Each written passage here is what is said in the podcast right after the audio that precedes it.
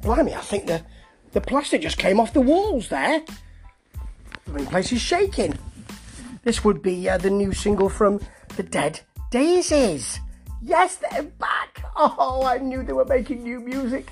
They'd sent us the postcards virtually and on YouTube, of course. And here is an example. It's called Radiance.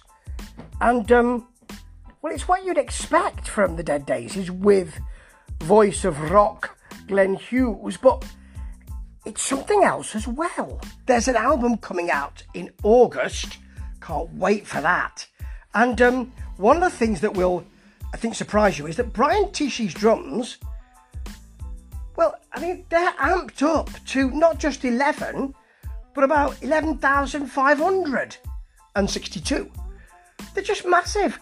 You've got a really kind of thick, stuttering guitar riff as well. And um, those drums, they're just full. It's not just the, the hitting the skins, it's the cymbals. They just make the whole thing really, really packed. It, it's almost as if it says, This is really important. We're back and we're making a big noise. And they do. It settles into a lovely, calm, or calmer, soulful uh, chorus, which is great.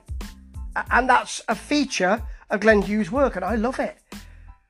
But they can get really big in this. As Sir Doug Aldrich told Blabbermouth, it's different than we've written before. Yeah, it's the first off our next album, so crank it up. If you crank it up, your windows will blow.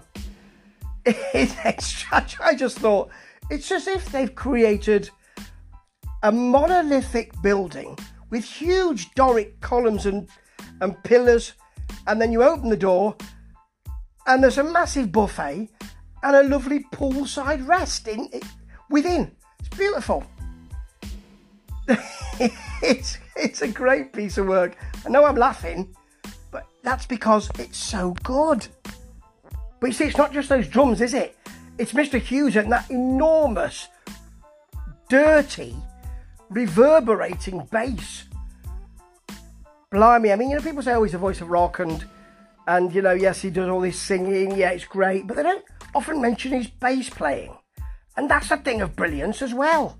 And I'll tell you what, that guitar solo is just, it kind of allows itself to meander around these enormous columns, but it, it is tough. It's a tough but laid back solo. It's very difficult to do. And I think that Mr. Aldrich has pulled it off. Very nice. And there you have it. It's blooming good.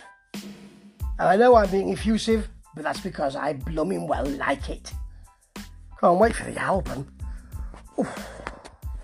Ta ta.